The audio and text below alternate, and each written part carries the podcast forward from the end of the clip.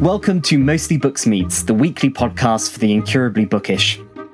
We will be talking to authors and creatives from across the world of publishing and discussing the books they have loved. Looking for a recommendation?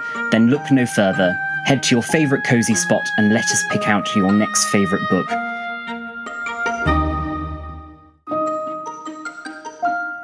On the podcast this week, we're thrilled to be welcoming novelist Sophie Mackintosh. Sophie's first book, The Water Cure, was published in 2018 and was longlisted for that year's Booker Prize. In 2020 came her second novel, Blue Ticket, and on the 2nd of March this year, she published the haunting and dreamlike Cursed Bread, which was longlisted for the Women's Prize.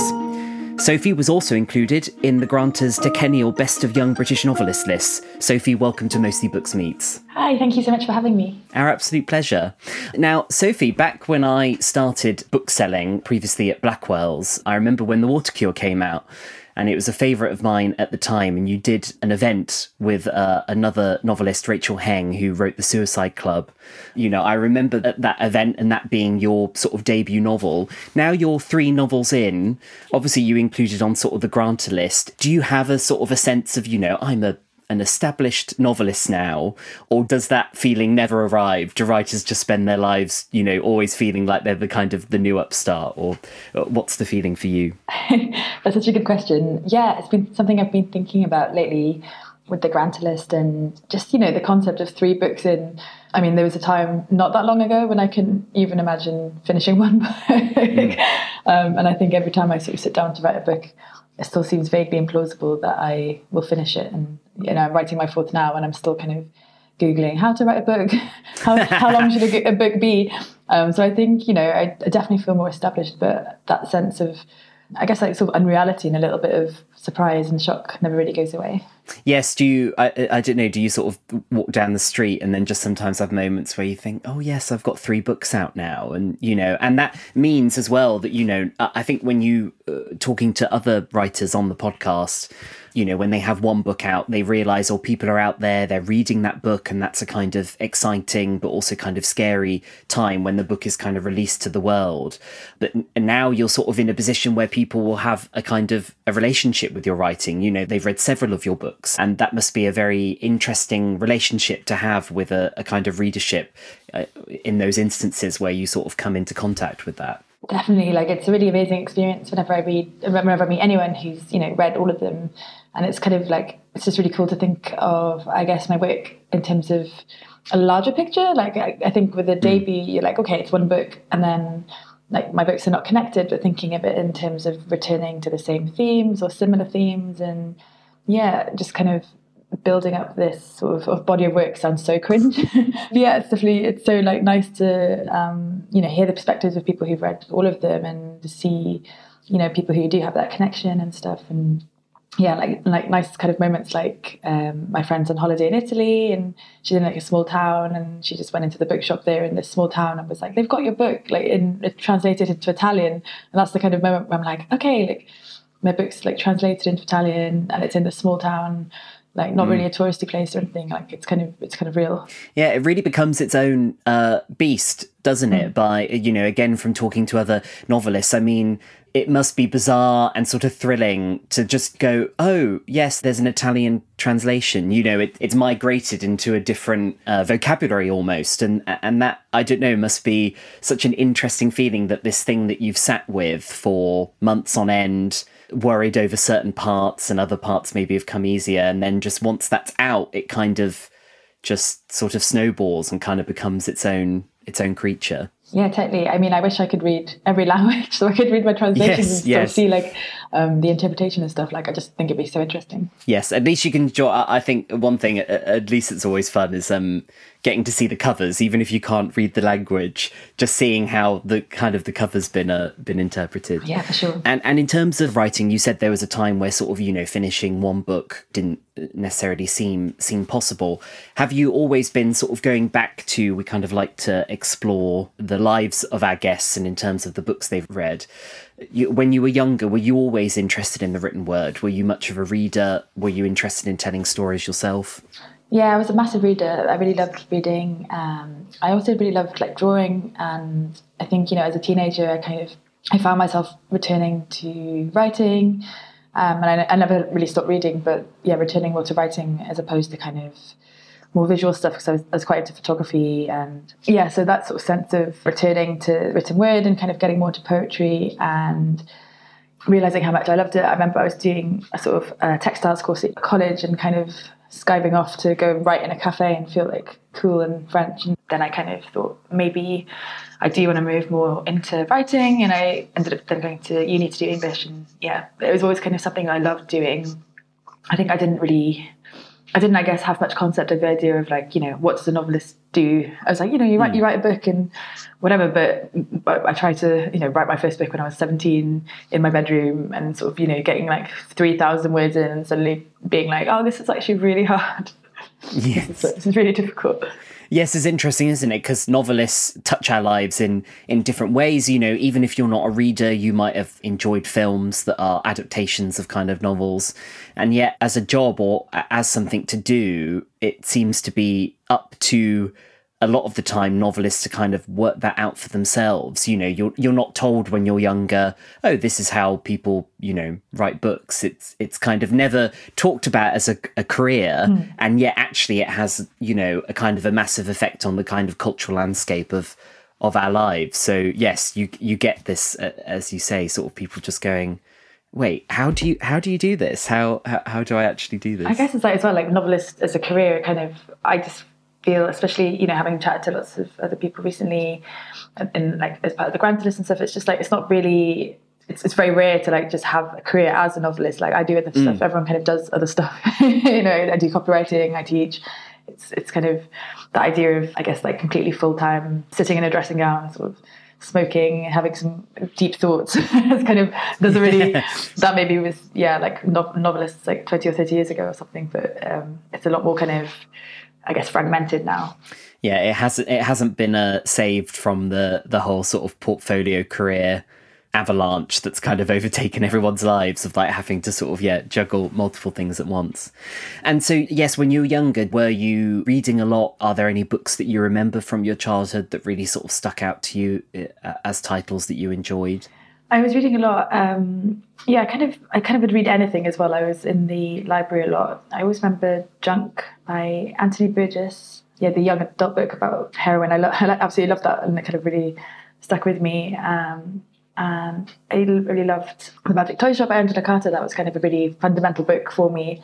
Like, yeah, I remember reading that and kind of just feeling so, you know, excited about words. Um, but I was very like indiscriminate. I'd kind of read anything that was lying around. yes, yeah, uh, yeah. A hungry reader. I feel when younger mm. people, particularly, are into reading, they're sort of you know they're undiscerning in the best way, in the sense of you know they're willing to read anything. I think it's as we get older that we can become a bit constricted. You know, uh, even I find myself working in a bookshop you know, realizing that, oh, actually, I haven't read this type of book for a long time. You know, it's easy to kind of get stuck in your in your area. And you mentioned poetry was an interest because one thing I do remember when the Water Cure came out that um, I think I remember maybe some of the press we received or things like that that you were sort of described as a poet who was then you know writing a novel. Is poetry still a big part of your life? Are you publishing poetry in in pamphlets and things like that or um... no unfortunately not. I haven't written poetry really for ages or if i do it's kind of just for myself really. And but i think it's kind of nice to have something writing wise that is just for yourself i think. Mm you Absolutely. know, anytime I'm writing anything, it's always that instinct of like, oh, is this a short story? Is it a novel? Does it have legs? Like, you know, can I use this for something? Um, mm. With poetry, I'm a bit like, no, I'm just like literally going to write it in a little Word document, never show anyone, and sort of have this little thing for myself and sort of enjoy it. Maybe if I wrote anything good, I would I would consider it. But um, yeah, it just it feels like kind of I suppose it's like almost an equivalent to like a diary for me. Mm. Um, mm. Something kind of quite private, but it's nice to kind of return to that space. Yes, yeah, because it's something I've always felt. I mean, my knowledge of poetry is um, abysmal. It's terrible. But one thing I've always felt reading your work is there's the kind of poet's kind of deep understanding and kind of use of language in the sense of in very few words a lot can be evoked and there's a lot kind of underneath the surface and that's something that's really you know stood out for me in terms of your writing and is that something that you've you know you've always sort of gone for or is that just something that naturally is that a silly question because for you you're just like well that's that's how i write you know it's not something i've sort of consciously thought about or yes no, thank you so much. That's really nice. Um, yeah, no, it's definitely something I consciously think about. I think I love like giving that attention to language and kind of trying to create these images which feel very specific and like very kind of visceral. It's definitely a conscious choice, and the, like kind of the images like don't come out like magically like that. I'm a massive mm. drafter, mm. so I'm always thinking yes. about you know how can I kind of I guess get it as distilled as possible, but as kind of evocative as possible and yeah like i guess kind of paying attention to that sort of aesthetic sense of it it's really important so i think it's just it's part of the whole experience of like you know of reading my books it's kind of that sense of atmosphere i think um mm. but yeah in first drafts often like when i'm writing is is quite like maybe not not as beautiful for sure um, mm, but of course but it's like yeah. kind of finding those images and those kind of moments and being like ah okay this is what i'm trying to like get at and like kind of bearing that in mind and sort of polishing up the rest. Mm, that kind of yeah, uh, sort of intense fine tuning. Yeah, sure. is certainly something I uh, I've always got from your books. It feels you know cringe to say, as you said earlier, you know, because it's a bit of a stereotype, but that you know about sort of every word kind of counting. Mm. Um, you know, I think that's something you get from a lot of books, but maybe some more so, you know, than others. I feel yours are a very yeah, each word has a kind of a weight to it. And so, in your teenage years, did you ever have a slump in reading? Was there ever a time where you thought, oh, actually, you know, books aren't for me? Or did that stay pretty consistent for you? I guess I was definitely more of a reader in my kind of earlier teens. I think in my late teens, I maybe just got a little bit distracted by partying and having having friends and sort of running running around. But definitely, like writing was like always there for me, and it was always kind of my favorite thing and always a really nice way to i guess like sort of reconnect with myself and stuff. I think mm. um, well in my late teens i guess the internet sort of exploded a bit. So i probably spent more time on the on the computer and yep. you know chatting to randoms on msn and um, yeah on myspace and stuff. Oh myspace. The good days. Yeah and msn uh, I think about the MSN days, sort of. Um, yes, it was a bit of a. I mean, the internet is still a kind of a wild west in many ways, but then we were just kind of thrown into this world, and there was no there was no precedent for anything. Everything was just yeah. it's kind of it's kind of cool because I liked having that. Um, I guess the years before, where I was just in a small town in Wales and just kind of read what I wanted and explore like my interests in a way that wasn't like influenced so much by the internet, and then yeah, it kind of felt like there's so much overwhelming information now, and you can go on Twitter and have like a million recommendations, and you see what everyone else is reading. It's almost like, yeah, when I was kind of a younger teenager, I guess I was just kind of a bit more isolated and was just kind of picking up whatever looked good and you know sort of opening myself up to these maybe things I wouldn't read now and yeah. Yes. Yeah absolutely. And where was sorry that small town in wales where was that? Uh, where, where, where did you grow up? Uh, it's called narberth in pembrokeshire so it's sort of oh, southwest okay. wales. Oh, oh, pembrokeshire lovely. Yes yeah yeah. Very beautiful. Yeah very beautiful, beautiful. do you ever go back there in terms of like i don't know are you uh, again this sounds so stereotypical to us but are you inspired by the landscape of your childhood? Or is it just you know is it just part of the the makeup of your life? No, totally. I, like I, I love it there so much, and I actually set the water cure in a climate changed version of one of the beaches. Like it's one of my favorite beaches.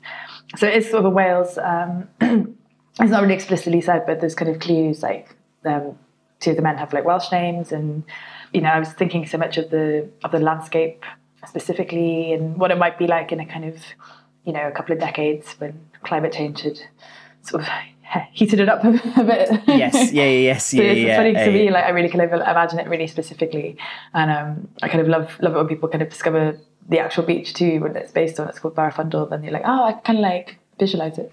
Oh, I'm definitely after this. I'm going to look that up. I certainly remember it being in my head. It was still quite, despite the climate change aspect, it was still quite green. I remember still feeling that it was a very sort of green landscape. Yeah, definitely green and sort of lush.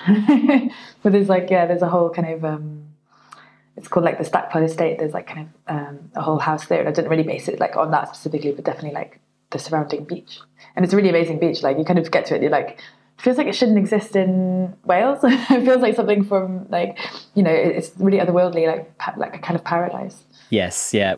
And do, do you find, because of course with Cursed Bread, there's a real life kind of um, basis for the story that then you've taken and you've said, you know, th- this is a fictional story, but that's kind of where the idea kind of bounced off from. When you're creating your books, do you like that kind of sort of um, bit of reality to kind of spring off to create your book, or or do your ideas come from elsewhere?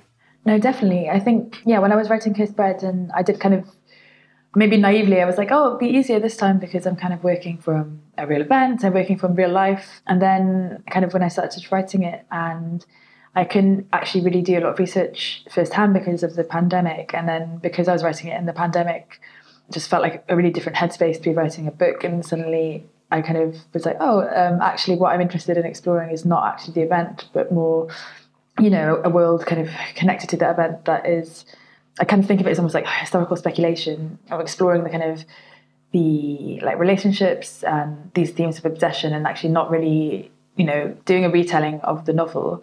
And it's kind of funny i kind of expected it wouldn't turn out to be a traditional retelling. And i think there's also that kind of i guess like questions of authenticity and also like who kind of has the right to tell the story. Like it's still quite a recent tragedy. Felt a bit like voyeuristic to kind of to completely just retell the event and all the things kind of combine to be like actually it's more interesting to you know use it as a springboard to tell a story that is about the town but not about the town it's about the poisoning but it's not really about the poisoning if that makes sense yes yeah, yeah, yeah. Um, to kind of use it as a springboard and you know i love that idea of just taking an idea and you know using it to conjure a completely different world to mm. have that freedom to really explore it without kind of feeling so tied to a specific story or something um, you know too limiting it's always an interesting question with, I suppose, even though it's very recent, we could roughly put it in the category of sort of historical fiction. It's always an interesting question because it is always fiction but some books try and get as close to the reality as possible. It's always a really interesting question about, yeah, where is the line with that? But I, I, must say, it really came across because I have to admit, Sophie, I've got a terrible memory. So I'd read your letter with my proof that says like sort of two booksellers sort of mm. explaining where the idea had come from. And I'd read that ages ago when I first got the proof. And then I went to read the book and I'd forgotten about the initial story. And at the beginning, I remember thinking, oh, yes, I'm getting sort of like mid century sort of French vibes, but I loved that kind of. I also wasn't quite sure where we were, and then I went back to the letter and I thought, oh, of course, you know, so that the flavor is kind of still there if that uh, if that makes mm. sense. Mm. But you've got you've built this kind of new world from it. That's really yeah evident from reading. Thank you. Yeah, it was fun to work, I guess, within the limitations of a real world, but also to you know have the freedom to kind of invent some stuff so you grew up in Wales, and then for studying, did you move elsewhere? Did you study within Wales at university, or did you go elsewhere?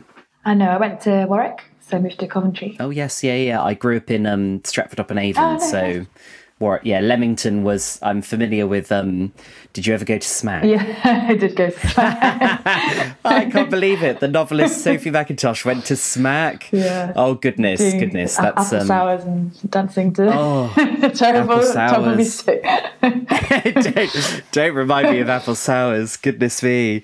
Anyway, sorry to our listeners um, who are not familiar with the Leamington Spa nightlife scene of the kind of um, what time would that have been? When did you study there? Uh, so it was 2008 to 2011. So and that was to study English, did you say? Yeah, so it's English, English, at Warwick, but they've got really good um, creative writing programs. So I did. Mm. They had um, it's quite unusual, I guess, in terms of universities in the UK because they had a English degree, but you could also like take some creative writing modules, and it was a really nice cohort and a really nice sort of team.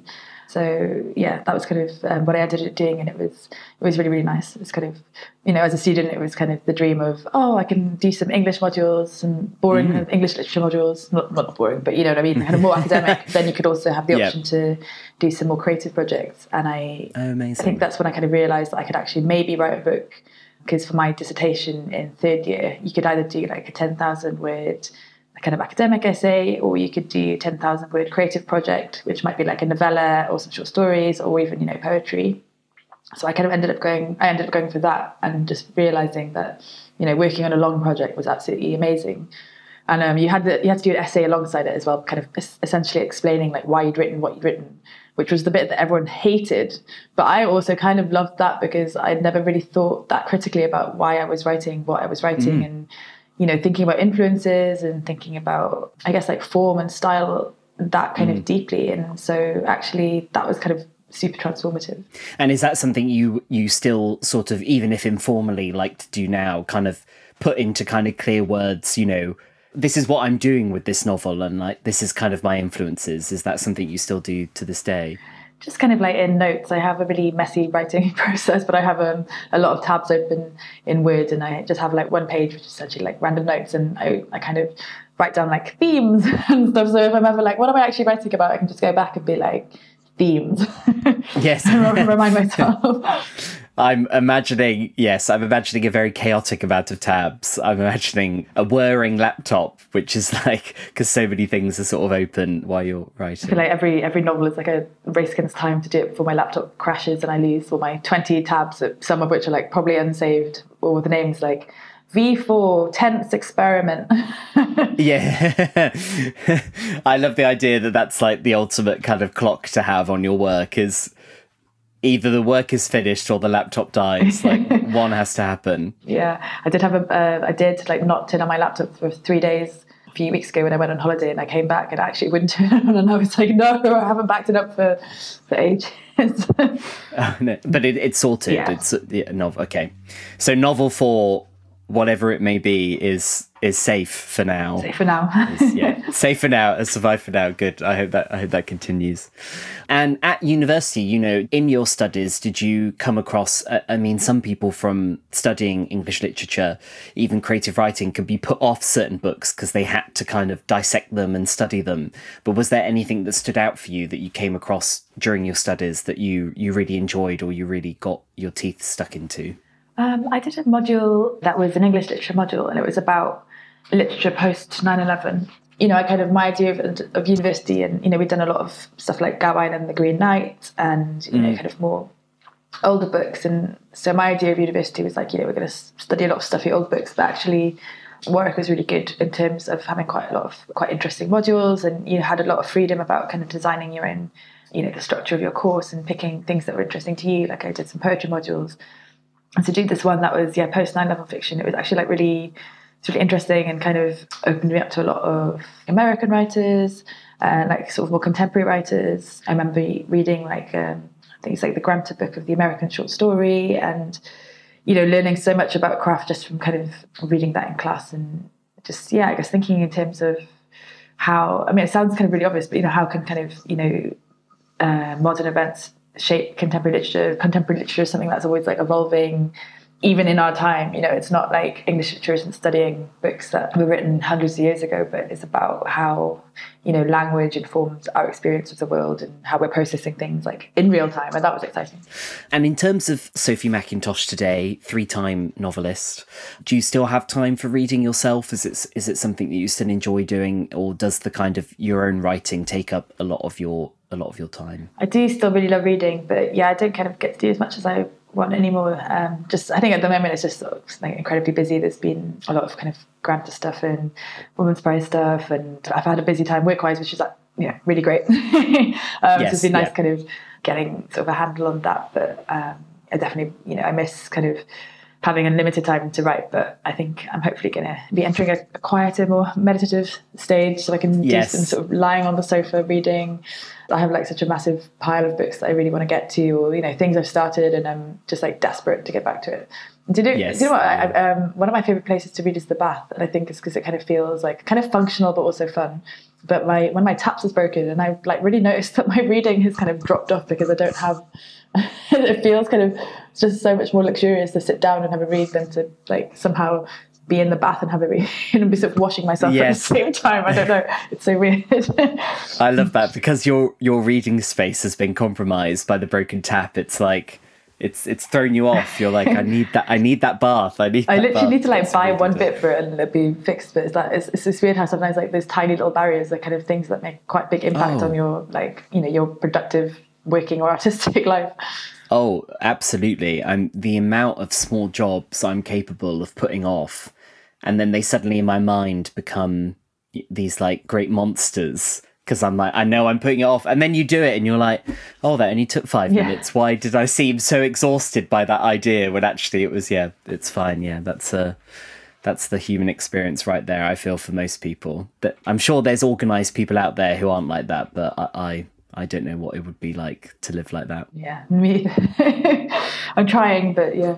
And in terms of something you've read recently, and are there any sort of particular books that stand out for you that you've really enjoyed in the last sort of year or so? Yeah, so I'm reading a book um, at the moment actually called Close to Home by Michael Magee. And yeah, it's set in Belfast and yeah, really, really enjoying it. And I'm also just I just finished a book called Study for Obedience by Sarah Bernstein, which is not out yet. She's also on the Granta list, but yeah, it's like I completely like sort of devoured it in about two sittings. Like it was very it's very strange and but very kind of beautiful in terms of language. languages. Kind of a, I just wanted to you know reread and reread and underline a lot. Um, I, I have like a terrible memory for books lately. I think I need to start like writing down kind of what I read because sometimes it just kind of slips out of my brain. But sometimes when I'm on a, like you know I've, I've been lucky sometimes to be on a good reading kick and be really enjoying Michael's book in particular. And I also read a really good um, non-fiction book recently. I've been trying to read a bit of non-fiction uh, called Sea State by Tabitha Lasley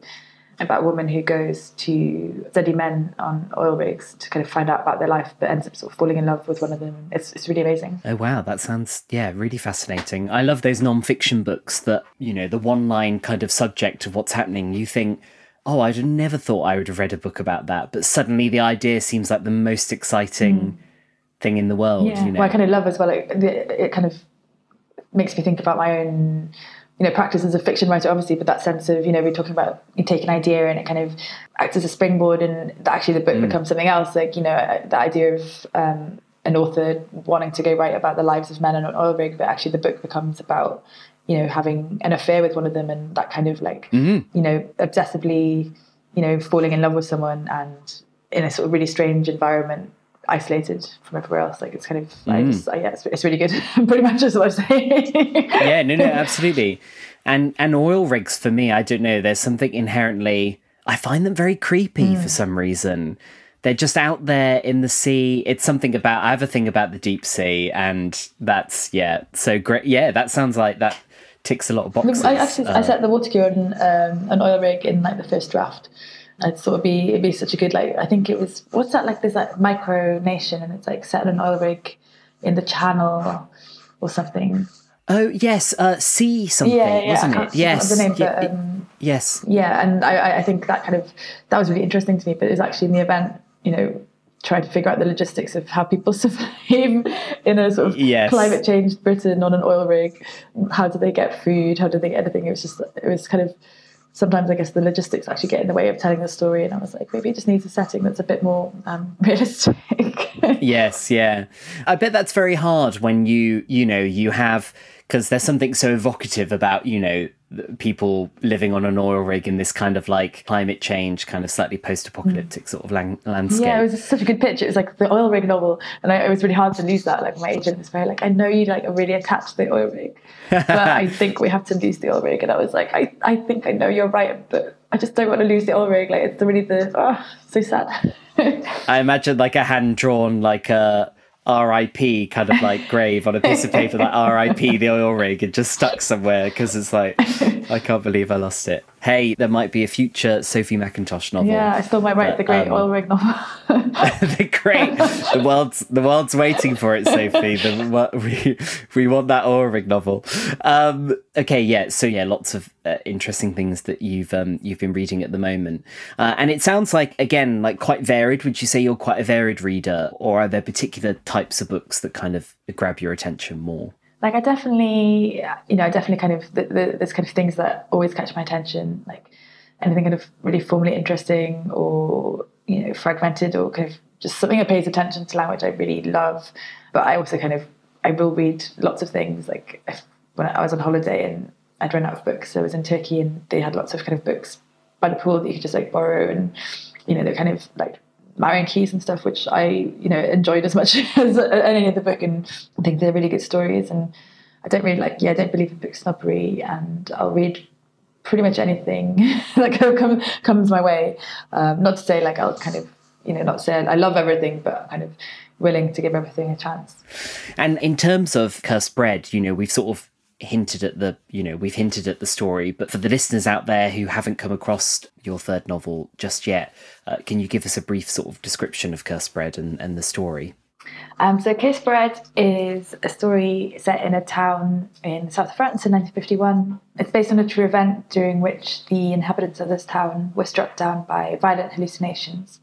But the actual story itself is more focused on two characters, Elodie and Violet. Violet is a newcomer to the village um, Elodie is the baker's wife, and they sort of fall into this toxic relationship against the, the backdrop of a summer where sort of strange things are happening in the town. There's a sort of sense of discontent. Um, yeah, so it's kind of a bit of a study of kind of obsession and claustrophobia, but also against the backdrop of this uh, kind of mass poisoning and mass kind of hysterical event.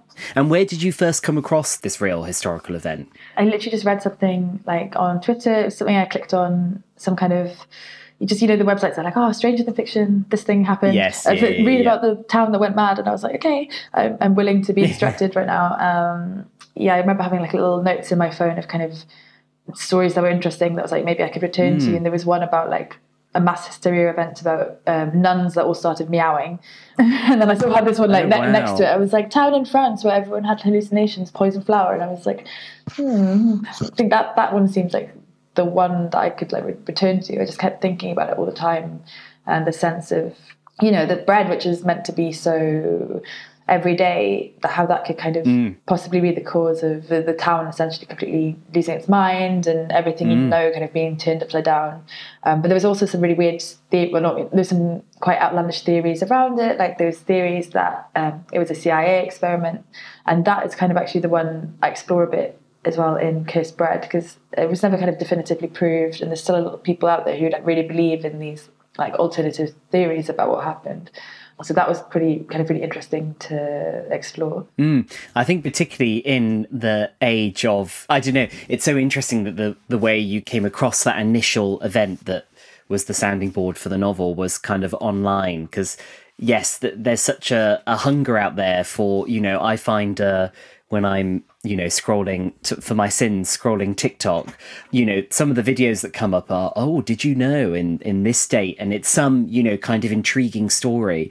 And even if while you're watching it, you think, oh, you know, I shouldn't be watching this, or I know I'm maybe not getting the full story, you can't, there's something that really draws you in. Mm. And yeah, it must have been really interesting to explore those kind of, you know, different theories, because that seems to be such a big part of our world now is kind of events happening and then all these different theories kind of rushing in and everyone kind of trying to work out, you know, what do I believe here? So to explore that in a fictional way through you, yeah, must have been, yeah, really a really interesting process. Yeah, definitely. It's that kind of again that idea of like historical speculation, but also, you know, there's so much information out there and you never know exactly what's true. And it's, it's kind of mm. interesting with everything at our disposal to actually like not really get to the bottom of something because it happened a while ago. And yeah. Yes, and I know um, in what you've written about the book, notes to booksellers and things like that, a word that really stuck out for me was unraveling. Because, of course, this town, through this event, you know, kind of it completely unraveled, but a person sort of unraveling as well, and the very sort of depths to a person. That's something that really stands out with the kind of the central characters. And did you know you wanted to explore it through that very sort of um, you know, personal to the character kind of way, as opposed to kind of looking at the the whole town? No, definitely. Um, I mean, I tried to get some bits kind of focusing more on the inhabitants of the town, but I think I, for me, it always felt like it was going to be a character study and just like super in Elodie's head.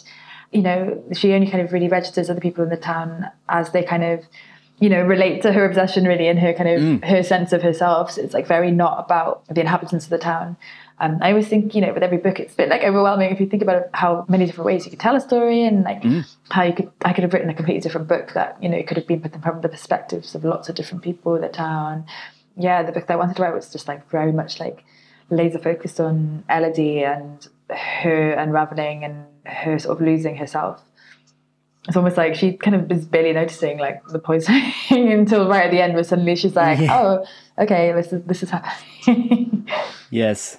It's so interesting because, as an idea, this kind of these styles of mass events, you know, they feel so dreamlike in its kind of look at kind of obsession, but they have kind of peppered history, which is also really interesting. Because I remember reading once about the is it the is it was it the Prague dancing. Mm. Um, where just p- people in Prague in I forget when it was like sort of 1500s or yeah, maybe 1300s. Salzburg actually. I know um, Kieran oh, Millward Hargrave um, wrote a great book about this last year. I think, yeah, the, the dance tree.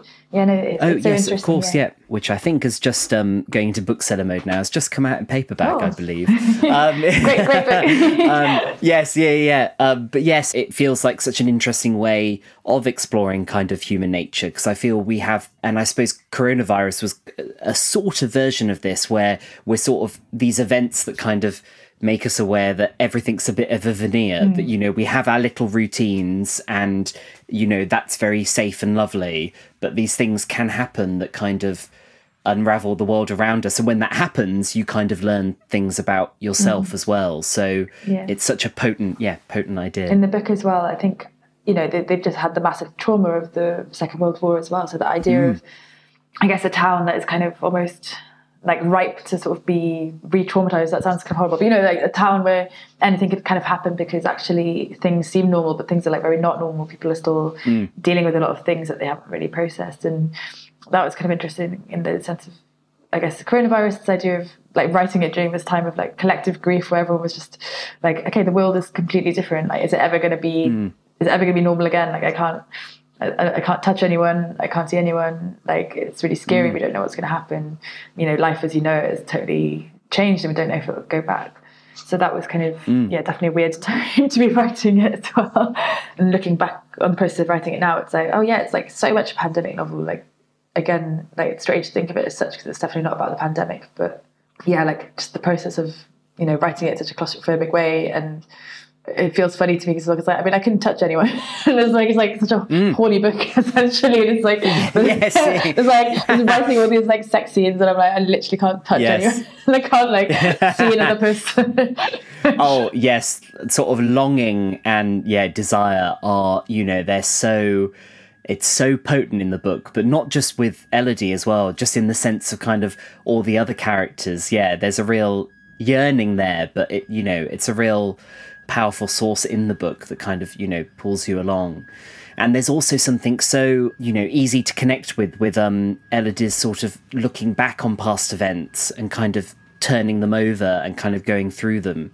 Again i think when we were all kind of stuck in our homes not able to touch anyone. We were sort of looking back on past events. I think there's a lot of kind of introspection, you know, and certainly I'm sure everyone can connect with, you know, the whole thing of thinking, oh, at that party, I said that thing. Was that terrible? Did everyone hate me for that? You know, that mm. kind of like social anxiety, kind of like combing over little moments again feels so, despite the kind of extraordinary nature of the story, feels just so human mm. and something that you can really connect with. I definitely kind of wanted also like that feeling of sort of like rumination and trying to make sense of something that you can't really make sense of, like to have that feed into like the you know the structure and the style of it. Like you know she repeats herself a lot and there's a lot of kind of going over the same memory or same image and sometimes it's a little bit different and that was actually quite funny editorially because I was like, oh, I don't want to feel like I'm just repeating myself, and I don't want people to think like she's already said this like three pages ago, or like, oh, she's got this detail wrong. I was like, no, I did that on purpose. yes, I was like trying to like just capture that feeling of like when you're like so stuck in your head and you're like going over and over and over, and you're mm. you're just like, if I could just remember it like one more time, I can figure out something. I can you know understand it and get some kind of closure. We'll get a soundbite of you going i did that on purpose just so you know that's on social media and you can always just share that when you're like fyi everyone i did that on purpose. But just one thing i found really interesting as well and one thing i really enjoyed is um the discussion of clothes in it. There seemed to be a real uh, certainly for elodie a real sort of look uh, you know importance in kind of clothing um, what Violet's wearing, but also what she's wearing and what other people are wearing. And I, I've just that detail really intrigued me and it really brought me in. I found that so enjoyable. Mm. I think I just I guess clothes are like just an easy signifier, especially mm. you know for the kind of different like sort of different classes and like different places. There's also something like I, I think I'm a quite tactile writer. I just really enjoy like those kind of descriptions. They really I guess situate you like physically, like if you kind of can imagine the cloth, you can imagine how it would feel. Mm. It's quite like a sensual experience. I think it kind of gets you quite into the book and its textures. Mm, absolutely. Um, and I also like, I, I also like really like so it's kind of fun to write about. yeah, no, absolutely. Yeah, absolutely. They're an endlessly fascinating thing. But yes, it's this incredibly sort of yeah potent story, and of course it's out there now, and people will be enjoying it.